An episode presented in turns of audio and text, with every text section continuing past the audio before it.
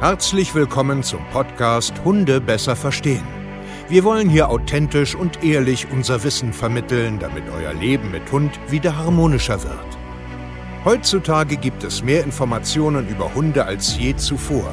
Das Internet gleicht einem Dschungel an Meinungen und Philosophien und dadurch gibt es sehr viele verunsicherte Menschen. Damit ihr wieder Licht am Ende des Tunnels seht, nehmen wir euch an die Hand und begleiten euch durch diesen Dschungel. Wir räumen auf. Wir geben euch Wissen, Mindset, Strategien. Dem Hund zuliebe. Es kommt immer wieder vor, dass der eigene Hund einen beißt. Und das ist natürlich nicht so gut. Ne? Da fühlt man sich nicht schön. Das ist für viele Menschen irgendwie traumatisierend. Das macht was, das bricht einem das Herz und man kann das nicht verstehen und so weiter. Wir begleiten natürlich auch einige Familien mit solchen Problemen. Wir hören auch immer wieder von solchen äh, Problemen und wir haben auch immer wieder Interessenten, die mit solchen Problemen auf uns drauf zukommen. Also das heißt, es ist gar nicht so klein, das Thema, dass die eigenen Menschen von ihrem Hund gebissen werden oder angeknurrt und abgeschnappt, gestoßen und so weiter. Und das ist, das ist etwas, worüber man sprechen muss. Das heißt, wie kann man das abstellen, wie kann man damit umgehen und so weiter. Grundsätzlich will ich hier einfach schon mal so ein Stück weit eine, eine kleine Lanze brechen für unsere Hunde da draußen, weil ich sage immer so, die Hunde gibt es nun mal. Okay, und das ist jetzt in dem Sinne jetzt erstmal kein Fehlverhalten in Anführungsstrichen, sondern er sagt ja etwas da, darüber aus. Also dein Hund, er möchte dir etwas sagen. Okay, aber er weiß nicht, wie er es sonst anders sagen soll. Das kann natürlich unterschiedliche Gründe haben. Er kommt irgendwo aus dem Ausland, hat schlechte Sachen erlebt, er hat kein Vertrauen in Menschen, also er wurde irgendwie misshandelt oder hat, wie gesagt, gar keine Erfahrung mit Menschen und will sich einfach nur schützen und wehren. Ähm, in ganz, ganz seltensten Fällen ist er einfach nur extrem stark und dominant ist aber wirklich extrem selten. Dann ist es oft äh, mit Enge und Nähe und räumlichen Denken verbunden, äh, mit gewissen Ressourcen verbunden, mit Schmerzen. Also ne, der, der Hund fühlt sich nicht wohl, der hat irgendetwas Gesundheitliches. Und da gibt es viele Gründe, die man natürlich ergründen muss. Okay, das ist, das ist der erste Punkt eigentlich, worum du dich kümmern musst das herauszufinden, woran liegt es denn? Und das ist natürlich nicht einfach. Und schon gar nicht, wenn man das alleine irgendwie äh, betriebsblind versucht herauszufinden. Und dann gibt es auch noch die sogenannte Körpersprache oder die Calming Signals. Wir nennen ja unseren Podcast hier Hunde besser verstehen. Ich habe ja hier, ähm, wie gesagt, das Buch ja auch rausgebracht, wo ich äh, natürlich auf solche Sachen eingehe, dass man seinen Hund besser lesen und verstehen soll. Und das ist natürlich bei Hunden, die zubeißen oder die drohen oder klar signalisieren, bitte fass mich nicht an, lass mich in Ruhe, ganz genauso, dass man das nämlich lesen und verstehen muss. Weil kein Hund da draußen macht das einfach irgendwie so. Ja, ich weiß, weil ich mit Menschen im Kontakt stehe, die natürlich sowas auch beruflich machen wie ich oder die zum Beispiel richtige Gnadenhöfe haben und nur mit solchen Hunden leben, weiß ich einfach, natürlich gibt es ein paar Exemplare, die wirklich brandgefährlich sind und aus einem relativ schnellen äh, äh, Gefühl raus sofort losmarschieren. Aber der normale, in Anführungsstrichen, Hund, der ein Problem hat und vielleicht mal zubeißt, ist ja oft nicht jeden Tag, sondern es gibt dann immer wieder so Phasen. Und das liegt daran, weil Menschen ihren Hund nicht gut lesen können oder auch die Zusammenhänge nicht verstehen oder eine falsche Erwartung haben oder wieder fahrlässig werden. Und das ist auch bei einigen Fällen von uns so, wo du einfach merkst, okay, wir sind in der richtigen Richtung, es funktioniert so richtig, die fangen an, ihren Hund besser lesen zu lernen. Und deswegen kommen die sogenannten Calming Signals ja auch immer, immer wieder zu Trage, worüber man sprechen muss.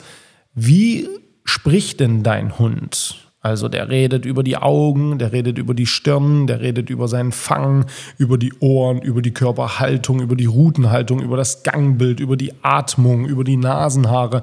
All das sind Elemente, wo dein Hund dir signalisiert, hey, das ist jetzt zu viel.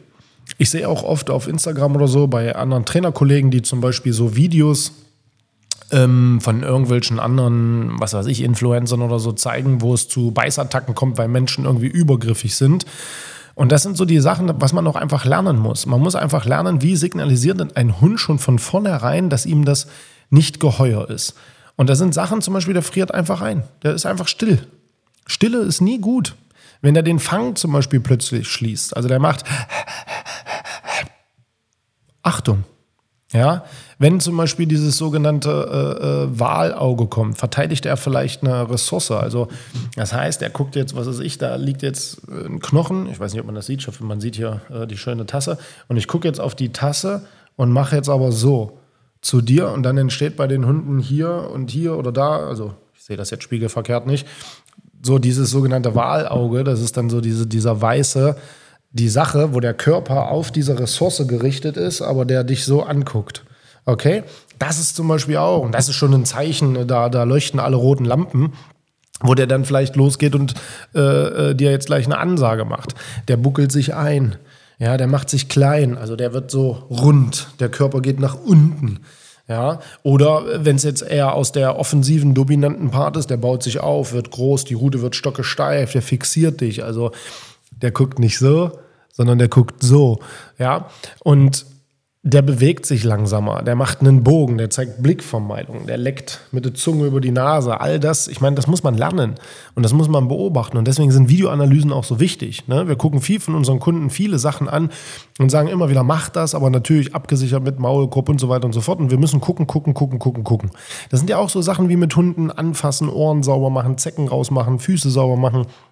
All das sind ja so eine Momente, wo sowas passieren kann. Und die Hunde kommunizieren.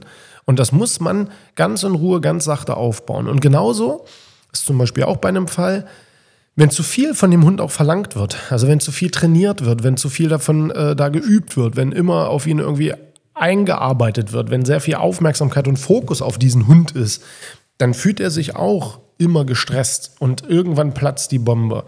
Und am Ende möchte ich einfach nur damit sagen, es gibt solche Hunde, die so sind. Es gibt ja auch Menschen, die Choleriker sind. Es gibt ja auch Menschen, die grundsätzlich Angst haben, die sehr flatterig sind. Es gibt Menschen, die generell schnell auf Krawall gebürstet sind und versucht doch mal mit einem Psychologen zu sprechen, wie lange der braucht, um Menschen in eine richtige Richtung zu bringen. Versteht ihr? Also bei manchen klappt es ja nie, äh, egal wie viel man redet. Und das ist ein Punkt, das ist bei Hunden nicht anders. Man muss einfach auch mal ein bisschen lernen, damit umzugehen. Und was ich oft auch unseren Kunden dann sage, ist einfach so, verstehe jetzt, dass du nicht den Hund hast, den du dir vielleicht vorgestellt hast oder den du dir gewünscht hast, sondern nimm es doch jetzt auch einfach mal an und lerne damit umzugehen. Weil wenn du dir den Druck nimmst und lernst, die Körpersprache richtig gut zu lesen, dich selbst auch zu lesen, weil die Menschen machen so viele Fehler, dass die Hunde dann beißen, ähm, dann kann das wieder zu mehr Ruhe und Harmonie führen. Klar gibt es Hunde, die müssen abgesichert sein, da muss immer Management betrieben werden, aber ja, so ist es nun mal. Und das ist nicht einfach, wirklich nicht. Und da braucht man auch eine Rundumbetreuung, weil immer wieder Rückschläge passieren, das haben wir ja auch. Das ist ja auch so. Hunde, die beißen, die wissen, dass sie es können. Und wenn gewisse Triggermomente und Parameter passen, dann werden die auch eventuell wieder beißen eine, eine wirkliche Resozialisierung, so dass ein Hund, der mal wirklich ernsthaft gebissen hat, also ich meine jetzt nicht hier so einen kleinen ängstlichen Hund, der mal so ein bisschen rumschnappt, sondern ich meine einen, der wirklich zielgerichtet weiß, was er tut und ganz klare Grenzen setzt. Der wird das immer können. Wenn der Rahmen nicht passt, dann ist die Gefahr groß, dass er es immer wieder tun wird. Weil im Gehirn ist diese Strategie einfach verankert. Die Schubladen sind da. Und das muss man einfach ein Stück weit auch akzeptieren. Und deswegen ist es so wichtig, damit mental umgehen zu können. Und da macht es halt auch einfach Sinn, eine gute Begleitung zu haben. www.hundetrainer-steve wir machen das.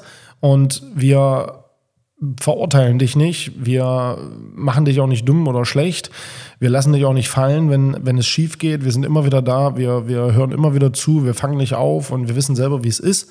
Und scheu dich nicht, äh, uns zu kontaktieren. Bis dahin, zur nächsten Podcast-Folge, macht's gut, ihr Lieben, bis dahin und ciao.